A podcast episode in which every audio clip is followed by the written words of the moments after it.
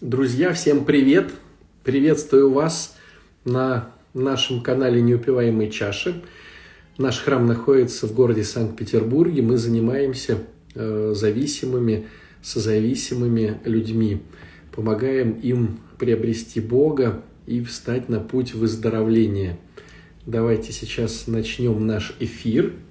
И вы скажете, как слышно, как видно, чтобы мы поняли – вот. Мне настроиться получше или вам получше настроиться. И мы сегодня проговорим эту тему по поводу э, того, что э, ну, заявленная сегодня тема, да, что мы э, выздоравливаем духовно. То есть вот в чем э, именно духовная составляющая э, хорошего, конструктивного от, э, от выздоровления, да, духовная составляющая.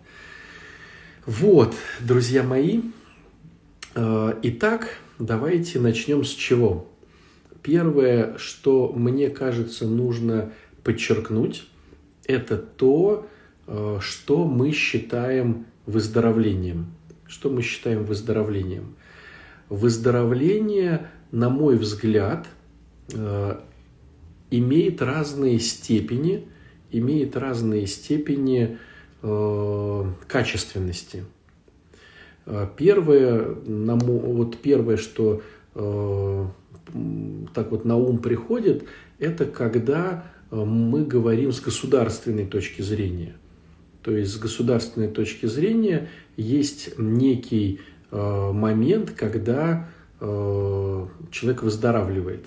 Выздоравливает это значит, он приобретает Э, ну, какие моменты? Допустим, не употребляет наркотики. То есть, с государственной точки зрения, человек, не употребляющий наркотики, это уже молодец, потому что он э, вот, э, ведет себя без правонарушения. Если же этот человек еще к тому же не будет иметь приводов в полицию, не будет буянить, не будет как-то себя агрессивно вести с государственной точки зрения, то он выздоравливающий. Если мы глубже опустимся в эту историю, то и посмотрим на выздоровление с точки зрения, допустим, работодателя, то здесь получается уже глубже, потому что с точки зрения работодателя человек, который выздоравливает, это тот, который э, на работу не опаздывает, на работе э, без употребления, и, значит, коллектив не вводит в какую-то агрессивную историю. То, что происходит за пределами э, работы, в принципе, работодателю все равно. И понятное дело, что это уже глубже, чем э, выздоровление с государственной точки зрения, но, но все-таки не настолько достаточное, э, допустим, для соседей. То есть, если посмотреть с точки зрения соседей, им важно, чтобы выздоравливающий там не занимал денег, если занял, то вовремя отдавал, не шумел по ночам, а, значит, чтобы не, не было какой-то ну, страшной социальной среды вокруг, чтобы детишки гуляли, чтобы э, в подъездах ничего там, значит, не пропадало. То есть получается с точки зрения именно э, соседей выздоровление это еще более глубокая какая-то история. А если мы посмотрим на еще более глубокую историю с точки зрения родителей, о, с точки зрения семьи, вот так вот, да, лучше, с точки зрения семьи, то э, он еще должен быть сам по себе э, ответственным, э, не раздражаться, спокойным, услужливым, мягким, добрым, вот, приносить денежки домой, никаких споров там не вызывать.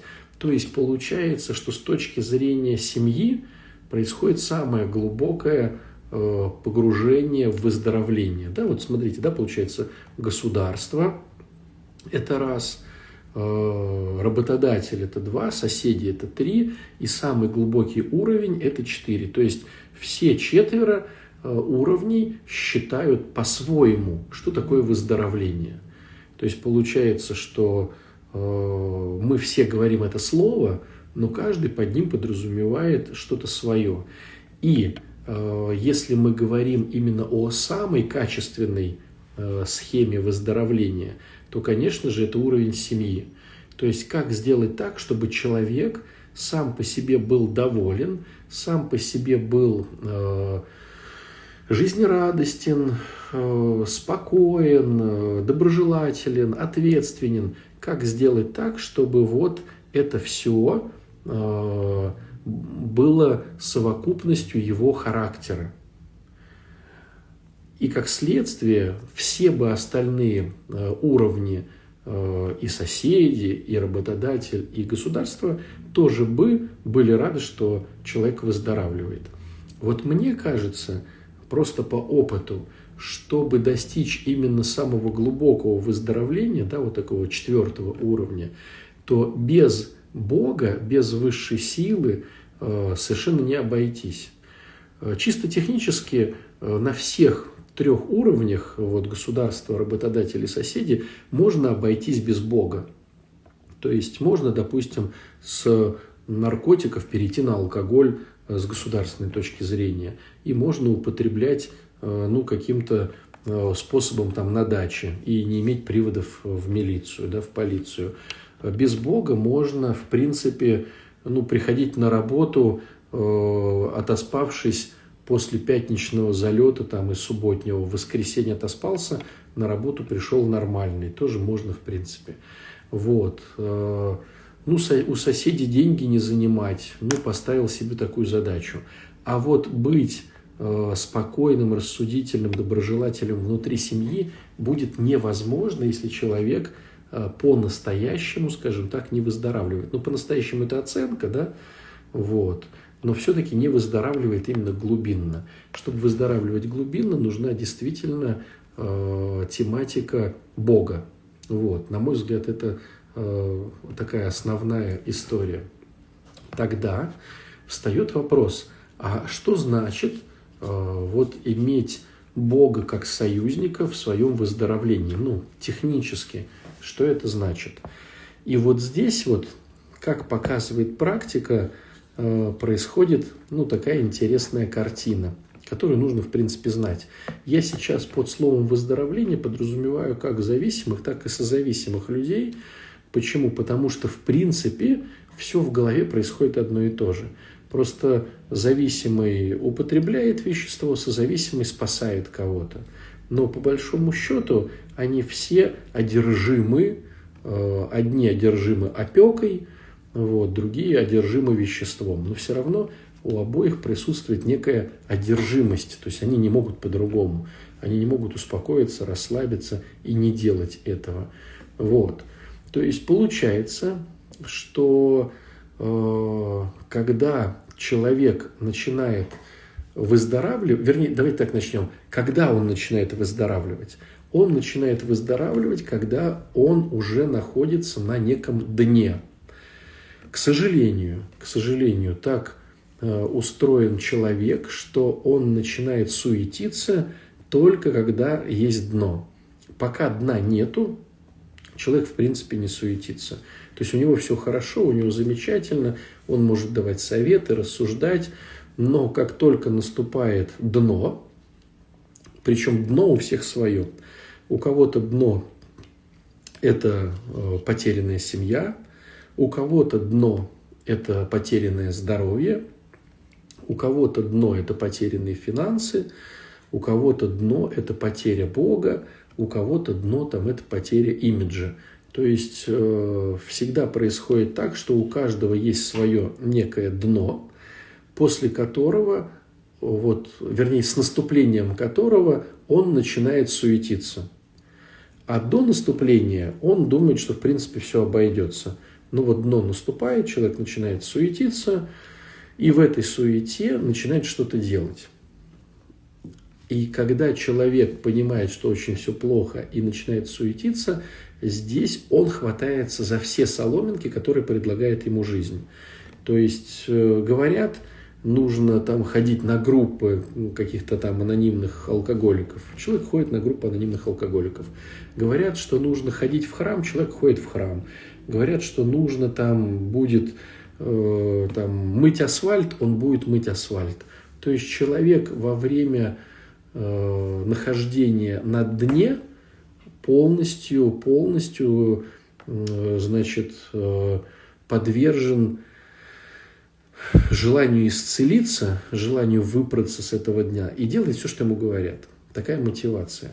Ну, в нашем случае он еще ходит э, в храм. Но как только э, все это начинает, вся совокупность начинает помогать ему выздоравливать, мотивация э, постепенно исчезает. А исчезающая мотивация, к сожалению, ведет к тому, что что-то человек перестает делать. И если вот мы говорим именно про духовность, то вначале э, выздоравливающий человек ходит в храм, э, молится, исповедуется, причащается. Ну, в общем, делает все возможное, чтобы э, вот оттолкнуться от дна. Но как только он от дна отталкивается, он, естественно, забрасывает те вещи, которые ему тяжелы. И здесь вот получается, что тяжело? Ну, тяжело исповедоваться – то есть надо анализировать себя, надо признавать свои нечестности. И самое это сложное, признав и проанализировав, надо с ними прощаться. То есть исповедь подразумевает не просто озвучивание э, какого-то своего дефекта характера или какой-то своей нечестности. Э, исповедь подразумевает желание человека э, больше не связываться э, вот с этой ситуацией. Неважно, получится у него связываться, не получится, но на данный момент, пока человек исповедуется, у него как раз-таки появляется полное желание внутри больше так не делать. Вот. И что получается в результате? Он хочет так больше не делать, он исповедуется, потом он причащается, ну, стоит на службе эти полтора часа, как-то в нее там вникает, не вникает, причащается, потом после службы пытается все это сделать. Но сложность-то заключается вся в том, что надо что-то делать.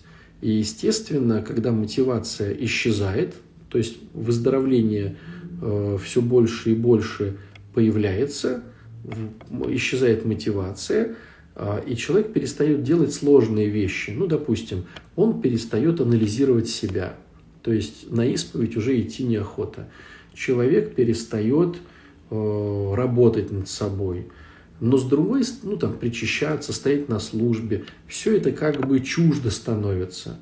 Но с другой стороны, страх, а вдруг э, все-таки Бог есть, и вдруг Он, значит, мне помогает, а я от Него откажусь, вот этот некий страх, он оставляет человека э, порой порой, да, подчеркну, оставляет человека порой э, находиться в э, теме э, молитвы какой-то, иконочки там в серванте и крестика на шее.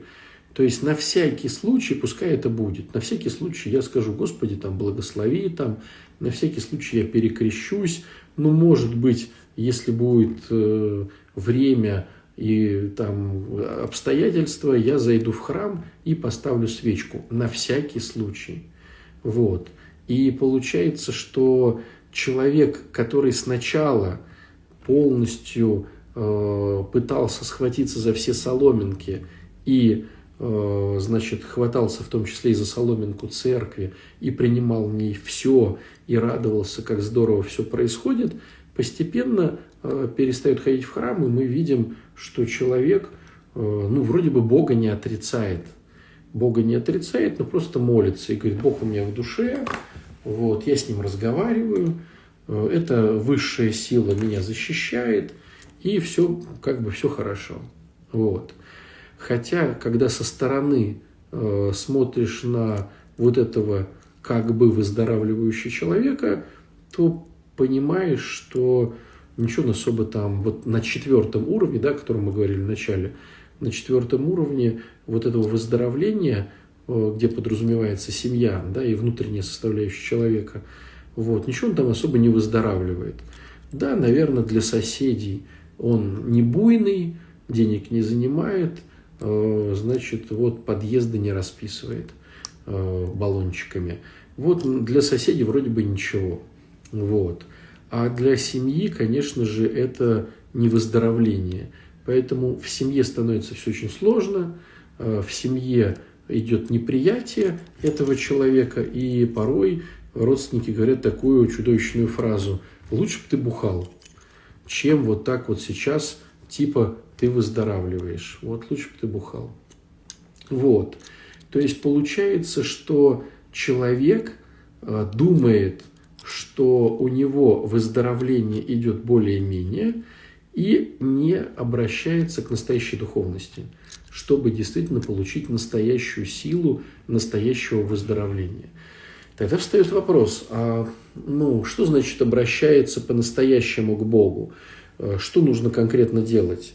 И вот здесь вот э, как раз-таки включается философия именно христианства. А, почему христианство, а не другой какой-то веры? По большому счету, э, но в программе 12-шаговой говорится о некой высшей силе. Это некая высшая сила, это просто сила более могущественная, чем сам человек. Почему христианский Бог, а там, допустим, не мусульманский? И здесь все происходит очень просто. Э, все дело в том, что в богословии христианства Бог прощающий, потому что Он любовь. Э, в философии, допустим, мусульманства – Бог э, наказующий, потому что Он справедливость. То есть получается, что когда мы говорим о богословии христианства, да, Бог любящий, э, Бог прощает все. И человек, который вчера совершал э, немыслимые правонарушения и с нравственной точки зрения, там, и с, э, с социальной точки зрения – он сейчас прощается. Он прощается, и получается, что ну, Господь его простил. То есть, да, ты это все совершал, да, это все было неправильно, да, все это было плохо, но по большому счету ты э, прощаешься. А, тебя Господь прощает. Вот. Почему? Потому что Он любящий. А с, допустим, точки зрения ну, мусульманства – тебе надо ответить за свои какие-то правонарушения или, наоборот, блага. То есть Бог справедливый, Он по справедливости раздает людям либо тумаки, а, либо, значит, награды. То, что Бог справедливый. Вот. И в этом плане получается одна интересная штука, что так как программа была изначально христианской, она исповедует христианскую точку зрения о любви. Поэтому э, те зависимые люди, которые э, творили что-то, творили свои беззакония в начале, да, выздоровления, получают прощение от Бога и действительно становятся трезвыми, да, то есть такая христианская точка зрения. Но если мы говорим о христианской точке зрения, мы изначально оперируем словом «Христос». А Христос – это тогда кто, что и почему – так вот, все дело в том, что Христос – это а, одно из э, трех лиц Святой Троицы. Бог Отец, Бог Сын и Бог Святой Дух. Бог Сын, да, Христос, который воплотился через Божию Матерь и стал человеком. Но не просто человеком, а Бога человеком. То есть, э, что получается – когда мы говорим о христианстве, мы говорим о том, что был Христос, который Бог и человек одновременно.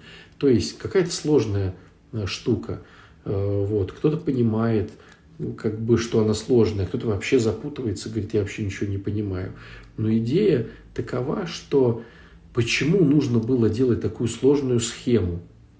Есть Бог, почему Он не может послать ну, неких своих посланников, там, пророков, чтобы они рассказали, как правильно, как неправильно, и человек просто молится, он знает, как правильно, как неправильно, молится, и все у него получается. То есть пророки могли бы написать какую-нибудь книжку, потому что э, будущее поколение, не видя пророков, могут ее прочитать, и все было бы хорошо. Или бы Господь, допустим, мог послать некие знаки о том, что он существует, и что надо вот его там слушаться, ему молиться. Но все дело в том, что это все было в Ветхом Завете. И потоп э, о том, чтобы одумайтесь, э, чего эти сыновья прошли через потоп, и все равно тут же э, никуда же не деть гордыню. И один из них, хам, да, начинает, ну, э, начинает вести себя недостойно, как мы бы сказали. То есть, получается, эти вещи никуда не денешь. То есть, если ты видишь потоп, понимаешь, что грешники мрут, но это не делает тебя праведником. Осознание своего греха не исключает э, того, что ты не будешь теперь грешить. Да, я осознаю, но все равно по своей немощи грешу. То есть получается, что э, пророки, знаки, какие-то книги, все это было, но это все не работает. Это все не работает. А что работает? А работает то, что Христос пришел на, этот, э, на эту землю, прожил на ней и оставил после себя себя. Такой каламбур, да, оставил после себя себя в причастии. То есть получается, что вся эта задумка была нужна для того, чтобы сам Господь победил э, в себе грех, то есть грех не, не коснулся его, да, он везде ему противостоял. То есть Христос оказался безгрешным э, и оставил после себя вот свою безгрешную плоть в причастии, в теле и в крови. То есть кто будет теперь есть это тело и пить эту кровь, будет иметь силы не грешить. То есть получается, что мы причащаемся для того, чтобы у нас появилась возможность не грешить. Мы можем грешить, даже причастившись, но возможность все равно у нас есть. Э, чем смысл? Представьте ситуацию, что вы, допустим, какой-то некий рахитик, э, и хотите поднять какой-то камень, и у вас не получается. А теперь вы вот накачались, стали таким сильным, смелым, и теперь у вас есть э, возможность вот, быть героем. Что-то мне я вот рассказываю, это вспоминается Капитан Америка э, в Марвел, э, вот в этой постановке марвеловской. Капитан Америка сначала, если помните, был додиком, таким худеньким, щупленьким, потом, значит, его там провели над ним некую операцию, и он там буквально сразу же стал таким богатырем большим, э, который мог что-то делать. И по фильму он делал, но с другой стороны, вы же понимаете, что этот богатырь, по большому счету, э, может и не делать добрых дел. То есть, да, он стал большим и здоровым, да, у него появились какие-то э, какие-то паранормальные, скажем так, способности, какие-то такие, да, интересные. Но это не значит, что он бы ими пользовался. То есть, вот то же самое получается и с причастием. Когда мы причащаемся – не значит, что мы будем этим пользоваться, не значит, что мы будем начинать воевать с курением, с празднословием, с, э, там, я не знаю, с осуждением, со сплетнями. Мы можем с ними воевать, у нас будут силы, можем не воевать. Вот. Так вот, что получается? Получается, что если программа 12-шаговая анонимных алкоголиков, наркоманов, созависимых – это христианская программа, то есть в ней рассматривается Бог как любовь, да, такая концепция, а не как справедливость, то мы тогда вынуждены говорить о Христе, раз мы используем христианскую программу. А говоря о Христе, мы вынуждены э, принять то, что это было сделано не просто так. То есть, если бы э, э, это было бы сделано просто так, тогда Э, тогда, э, ну, зачем такая сложность, зачем такие все ситуации. А вот если это просто так, вернее, не просто так, мы этим можем пользоваться для того, чтобы э, с этим работать. А что значит, да, вот вопрос такой, в осуждение причастия. Вот у нас сейчас начинается, друзья мои, марафон «Дитя Бога» мы будем 8 недель вот такие вопросы поднимать. А что значит причащаться в осуждение? А что значит вообще причащаться? А когда я могу причащаться и не могу причащаться? А почему э, вот это? А почему то? То есть эти все вопросы, друзья, давайте оставим на марафон. Если кому-то интересно, э, заходи ко мне на страничку И, или здесь, кстати, на этой странице нашей неупиваемой чаши в шапке профиля там есть ссылка на марафон. Вот. 8 недель, 8 недель, каждый день домашние задания и разбор вот таких вот интересных вопросов. Почему так говорю? Потому что на него сразу не ответишь. То есть я бы ну, привел э, некую метафору, рассказал бы о ней, и вы бы сами поняли, почему и для чего вот приходят эти слова в суд или в осуждение. Вот. Э, поэтому чего хочу сказать? Если человек действительно хочет выздоравливать на вот этом глубоком четвертом уровне, то для него нужен Христос не просто чтобы помолиться. Так делали люди Ветхого Завета. Это не срабатывает. Э, для него нужно, э, чтобы, чтобы причаститься. Чтобы причаститься. И после причастия еще должна быть э, тяга, должно быть желание что-то менять в своей жизни. Потому что просто только причастие тоже не работает, к сожалению. А может, к счастью, ну уж не знаю, но не работает. То есть получается такая интересная штука. Хочешь выздоравливать качественно, тебе нужно заниматься духовностью. Хочешь э, заниматься духовностью, вспоминай, что э, церковь как институт – это как раз-таки то, где дают весь набор инструментов, которые будут повышать твою духовность. То есть благодаря церкви ты сможешь э, действительно духовно расти. Вот. Понятное дело, что кто-то на церковь обижен, э, кому-то что-то не нравится, э, но на самом деле без церкви ничего тоже не получится. Вот так вот интересно устроено Богом, что э, не просто какие-то разрозненные люди ходят, что-то проповедуют, ты просто молишься э, перед иконкой и не посещаешь богослужений, и вроде у тебя все получается. Тебе будет казаться, что у тебя все получается, а на самом деле, к сожалению, получаться ничего не будет. Э, потому что, потому что иначе Христос бы не приходил. Если бы было так все просто и так все легко, Христос бы не приходил. Вот такая интересная штука, э, поэтому поразмышляй. Безусловно, предлагаю тебе э, найти некоего старшего товарища, в идеале, чтобы это был священник, который будет помогать тебе делать первые шаги или в уже осознанной вере просто делать шаги, потому что когда ты делаешь шаги сам самостоятельно, э, всегда ты будешь хитрить, вольно или невольно.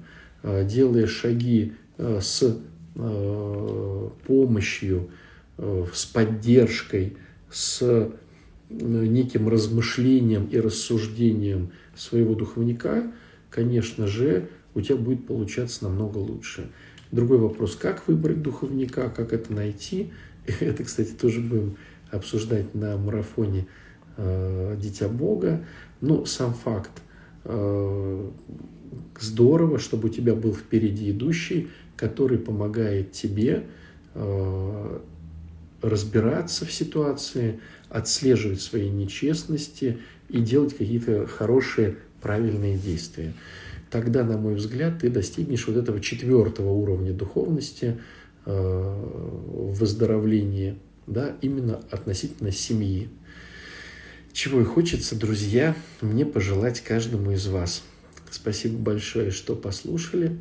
Приходите к нам на марафон, он начинается уже через две недели, о, через два дня. Он уже начинается через два дня. Вот уже прям начнем-начнем. И потом, как показывает практика, кто не пошел, потом жалеет и говорит, как же так, я вот проворонил. Поэтому предупреждаю всех заранее. Всего хорошего, друзья. Пока-пока.